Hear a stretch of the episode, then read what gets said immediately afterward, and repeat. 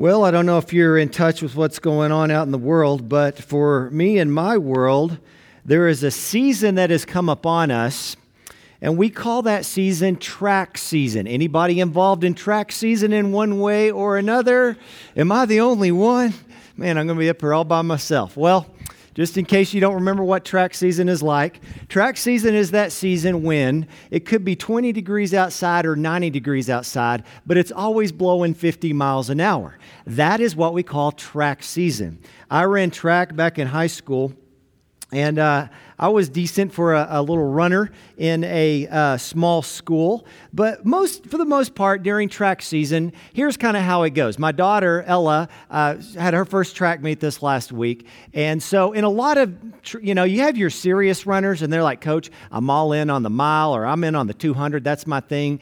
That's about 10% of the runners, and then there's everybody else. And the only reason they're in track is because they don't want to go to PE, because they have to be in track. If they don't, they don't get to start on the football team next year. That's kind of the point of what track is. It's kind of that filler training for about 90% of the people. And so coach usually kind of looks over at, you know, someone and says, Hatch, I want you to run the, uh, I don't know, you run the 800 this year, you know? And Hatch will say, well, yeah, okay, coach, I guess I'll run the 800. So that's kind of how track season goes for most people. You just kind of get thrown in there and you do what you do. And if you if you get lucky, you only have to run the 100 meter dash because even if you stink at the 100, it's only, you know, 12 or 13 or if you're real slow, 14 or 15 seconds of shame.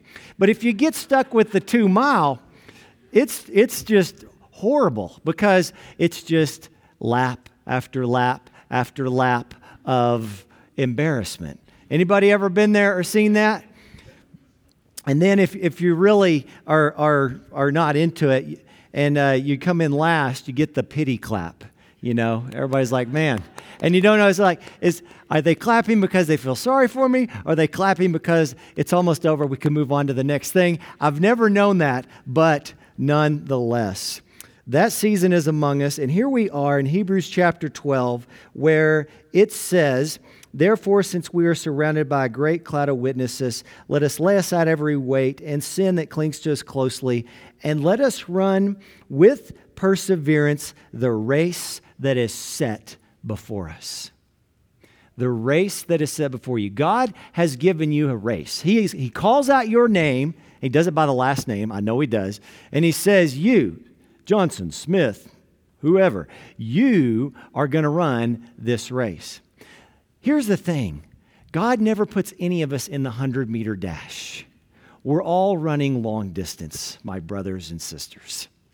That's the way the race is geared is a long race and we have to condition ourselves mentally even physically but spiritually to run this race in the race that we are called to run it's, there's a lot of mind games involved there's a lot of temptations to quit. And we'll talk about that uh, as we go through this series.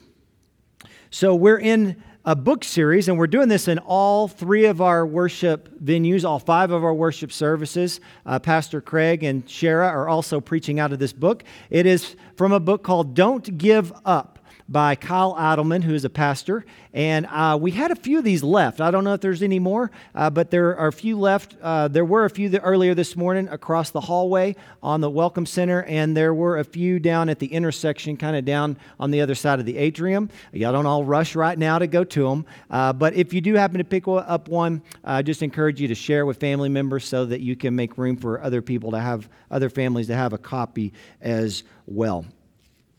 In the book, Kyle Idleman talks about how we, as followers of Christ, are really running this race. I mean, that's what the writer of Hebrews says. And in that, we really have this need for encouragement. We need other people and other sources giving us encouragement as we run this race. We cannot do it on our own. Despite what we've been taught all of our lives about how to live as individuals, we have to have other sources being poured into us as we run this race. And in the race, we all will have multiple times throughout the course of our lives, maybe even the course of our week, whereby we are tempted to quit We're tempted to give up and just mail it in. Now, quitting has a lot of different forms. And as you read the book, you'll see how sometimes we can pretend that we're still going when in reality we're quitting. Kind of like that person who's running the long distance race and they're running it about like this. It looks like I'm trying, doesn't it? Am I not jogging? But in reality, it's just a fancy form of walking, isn't it? It's just quitting that looks good. Because if I walked, even though I'm going the same speed, then you know, it would even be more embarrassing or that kind of a thing. So quitting look has a lot of different ways uh, that it can look like. I think this is more important than ever that we learn about this word perseverance, which is right here in the text in chapter 12 of Hebrews, that we run our race with perseverance. We must be a people who know how to persevere. It is absolutely essential to the Christian life. It is absolutely necessary to following Christ as that we be a people who persevere. Now, that's hard for us because we're Americans. And as Americans, we've all grown up in a world whereby we're not used to persevering as much. We tend to have a lot of things just come right to us. If I have to wait two red lights in Lubbock, Texas, I get all worked up. Two red lights. I'm not used to waiting more than one red light. I'm used to not have to persevering in such difficult traffic. Life is hard, isn't it? But seriously, there are things in life that are real, and we all know this. We all have them. It could be relationships, it could be marriages, it could be our family, it could be our finances, it could be our health, it could be our reputation, it could be one of many, many things out there. And there are those points where we say, God, are you even with me? I'm just going to give up. I'm going to just outright forget all of this God stuff and I'm going to go the other way. Or the other version of quitting is I'm still going to show up to church I'm still going to say I'm doing okay. I'm still going to shake hands and put on a smile and tell everybody I'm going to come forward for communion, put my Connect card in the offering basket, and go to my Sunday school and read my book and know my answers. But in reality, I'm just quitting. I'm not really engaging. Don't give up. Stay engaged, staying focused, persevering. This Hebrews chapter 12 begins with the word therefore. Well, therefore always implies there's something before it. If you, back, if you back up another chapter, we see Hebrews chapter 11. And in Hebrews chapter 11 is really the, the faith hall of fame, if you will. All these characters in the Bible, people who had faith. And because of their faith, God was able to do so much more in and through their lives than they would have ever seen or known in the moment. The only thing that got them through it was that they heard God, they believed in God, and they trusted in God over against all the other resistances in their life. There's nobody on that list that says Abraham had a nice life. He had multiple children. Nothing ever went wrong with him. He had a great job. He lived in the suburbs. Uh, he had an Amazon Prime membership, and he never got a late order, and life was good for Abraham, and he died, and God used him magnificently. It doesn't say that on any of those folks. It says there were difficult places. Uh, some of them had, they even gave their lives up. They gave their comforts and their conveniences up. They did things that God told them to do that the world thought they were crazy. Those are the kinds of things of faith. Those are the kinds of things that require you to run your race. And your race is going to be a little different than your neighbor's race. It's a little different than my race. Even though we're all running long distance, God calls us all to different paths in different ways. So it's going to look different for each of us. We have to square up with God on the race that He calls us on. One of those people in the uh, Faith Hall of Fame is Abraham. And Kyle Idleman in the book spends a lot of time talking about Abraham and how God called him to go to a place that I will show you. He doesn't even give him the Google Maps, none of that. It's just, hey, go to this place, I will show you. And the Bible says that Abraham believed in God, he trusted in God. He said, okay, I'll go. Later on in the, in the uh, book of Genesis, in, in this book, God says to Abraham, You know that son I gave you, Isaac, the one who is the miracle child? The Bible says that God tested him and says, I want you to take Isaac and offer him up as a sacrifice. And Abraham said, Okay, I'll go. That's the stuff of faith, is it not? Of course, we know that God never commands people and never would follow through with the sacrifice, uh, human sacrifice in the Bible. The only human sacrifice that God ever approved of is when He gave His own life, His own Son. That's the only sacrifice that's truly approved of uh, in the Bible. But we are called to be a sacrifice in many different ways, and for Abraham, this was a big part of that. And a part of that was because he believed. We are a people of faith. That's really what constitutes us as the church. We're not here because we're a social club. We're not just here because we're here to do some good things. We're not just here to hear some kind of message that hopefully is somewhat inspirational. We are here because we are a people of faith. We're here because we believe that God is big, that God created us, that God loves us, that God uh, wants to forgive us of our sins and have a real relationship with Him, and that somehow that has to do with the way that we live our lives out in the world. That is why you are here today. Faith is absolutely essential to what it means for us to be who God has made us to be individually and as a church. And Abraham is a wonderful example of faith. Abraham believed God, and God counted it to him as righteousness. The second person that uh, is highlighted in our book here in that Faith Hall of Fame is a guy by the name of Jacob. And I've preached on him uh, not too far in the past. But Jacob was this little conniver. He was a deceiver. He used the world around him to get what he wanted. We all have a little bit of that in us. Uh, everybody has been a two year old. We all know how to do that. We can do that as we grow up and be a little more sophisticated with that. Uh, hopefully, we have overcome that to a large degree. But Jacob was a selfish person. He used the world around him and deceived the world to get what he wanted. Well, in his family of origin, he really had run out of credits with his family in deceiving his own family members, so he had to run away. He, he spent up all his relational capital. He ran away to the extended family. Well, after a couple of decades being in uh, community, if you will, with his extended family, he had deceived them so much so that he ran out of credits there. And Jacob came to this place in his life where he was between his family of origin and his extended family, and nobody wanted him around. And is in that kind of crunch and in that kind of pinch that Jacob was forced to face himself. And facing himself and facing God are very, very, very similar. We're in a season of Lent. Lent is a season of confession, it's a season of repentance. When we repent and confess, we're basically holding a spiritual mirror in front of our face and we're saying, Man, I would like to say that I'm a good looking spiritual being, but I've got some issues. God, I confess these before you. That's really where Jacob comes to is he comes to this place where there's no more running there's no more deceiving anyone else and there's no more deceiving himself. And so god comes when jacob is facing god face to face and he wrestles with him throughout the night.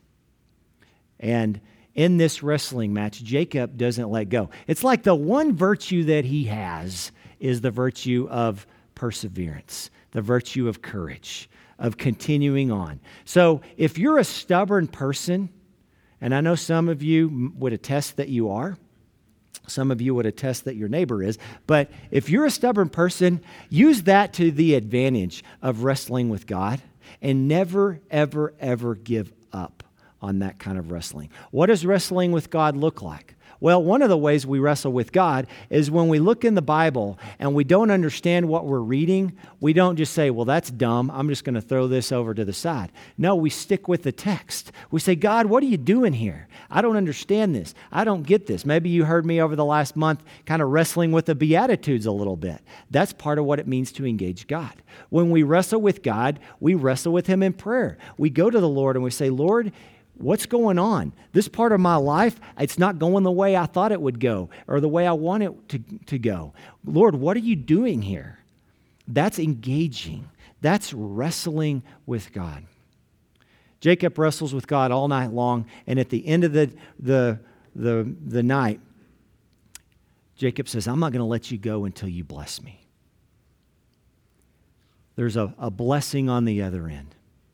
One of the things that's very important in this race, whereby we must persevere, is that we must know there is something out there. You don't really run a race unless you know there's some kind of prize, there's some kind of finish. You have to have it to keep going. It's a crucial element for perseverance. If you look at the text today, it says, Consider Jesus who endured such hostility against himself from sinners, so that you may not grow weary or lose heart. Well, what did Jesus do? It says, For the sake of the joy that was set before him, he endured the cross.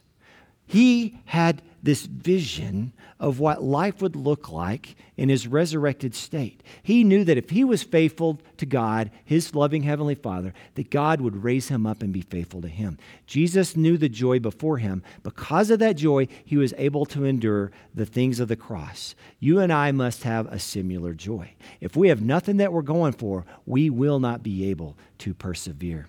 Kyle Idleman says it this way. He says, Sometimes you have to fight through the night to get to the blessing.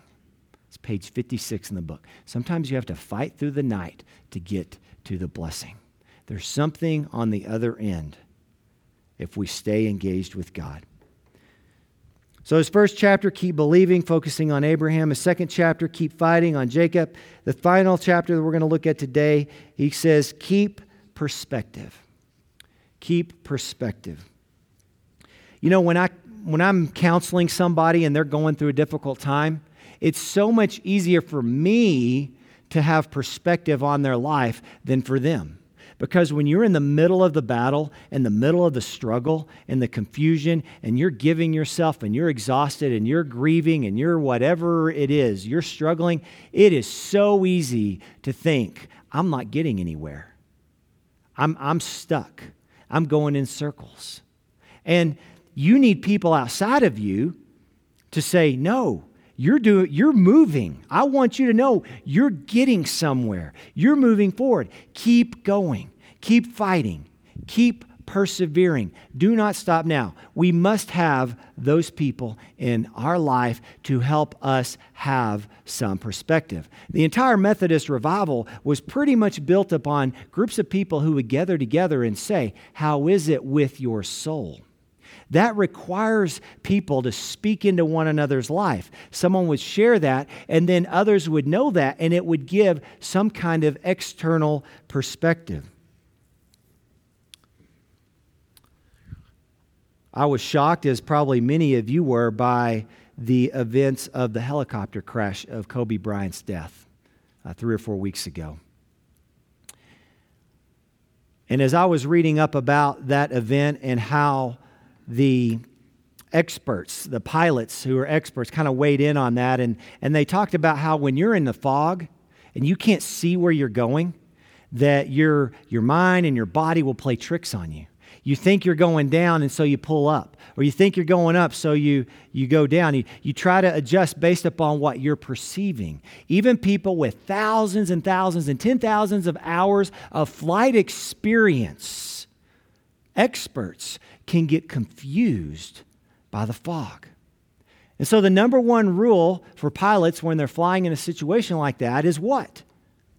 Trust your instruments. Trust your instruments. Trust your instruments more than you trust what you're thinking or what you're feeling or what, what your intuition says. There are times in your life where you have to trust your instruments. You have to trust those things outside of you, external to you, to give you the perspective that you need to have. If people would trust their instruments, if pilots would trust their instruments, they're much more likely to make it through the fog when they can't see what is going on. What are our instruments? Well, the community of faith. That's a huge part of our instruments, is that we speak into one another's lives. We have people around us who help us to work through difficult seasons of life. Trust your instruments. Another instrument is the Holy Scriptures. We read the Scriptures, it gives us encouragement, it helps us to stay the course. It's one of our instruments. And then, of course, prayer is a serious instrument. We continue to go to the Lord in prayer so that He can shape our, the way that we're perceiving our own situation. I think most of the time when we pray in difficult situations, God, sometimes God actually changes the situation. A lot of times, He just changes our perspective. Prayer is a way that we get in touch with our instruments, the Holy Spirit. We are running a race. The coach has called you by name. He has set a race out for each and every one of you. It's not going to be the 100 meter dash. So let us settle in and ask God to help us. The beauty in all this is that we have one who is called a pioneer of our faith, a one who has gone before us, somebody who has run that race, and his name is Jesus. And he ran the race well, he ran it perfectly. And he is the one who goes before us. And so while you and I have our own race to run, we have someone who is with us, someone who is going to show us the way. Maybe right now you're in a season of life where you just feel like giving up. You just want to quit. Maybe you want to quit on a relationship. Maybe you want to quit on a job. Maybe you want to quit on a church. Maybe you want to quit on just reading your Bible or engaging God altogether. Maybe you just want to give up. What is it in your life where you're tempted to give up? Is it relationships? Is it your family? Is it your marriage, your finances, your health, your career, your work?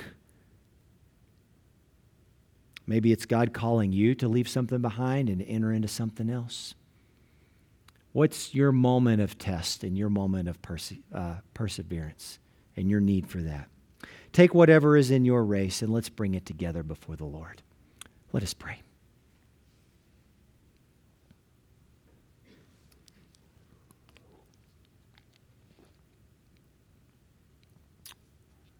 Lord Jesus, the race before us you have set. Would you give us the strength to keep going, to believe in you, to believe in your blessing, to believe that you are with us, to do the kinds of things where we will know that we can keep on even when we want to quit? Show us, O oh Lord, how to continue on Show us, O Lord, how to persevere, to know that you'll never leave us or forsake us. We love you, Lord. We pray these things in the name of the Father and of the Son and of the Holy Spirit. Amen.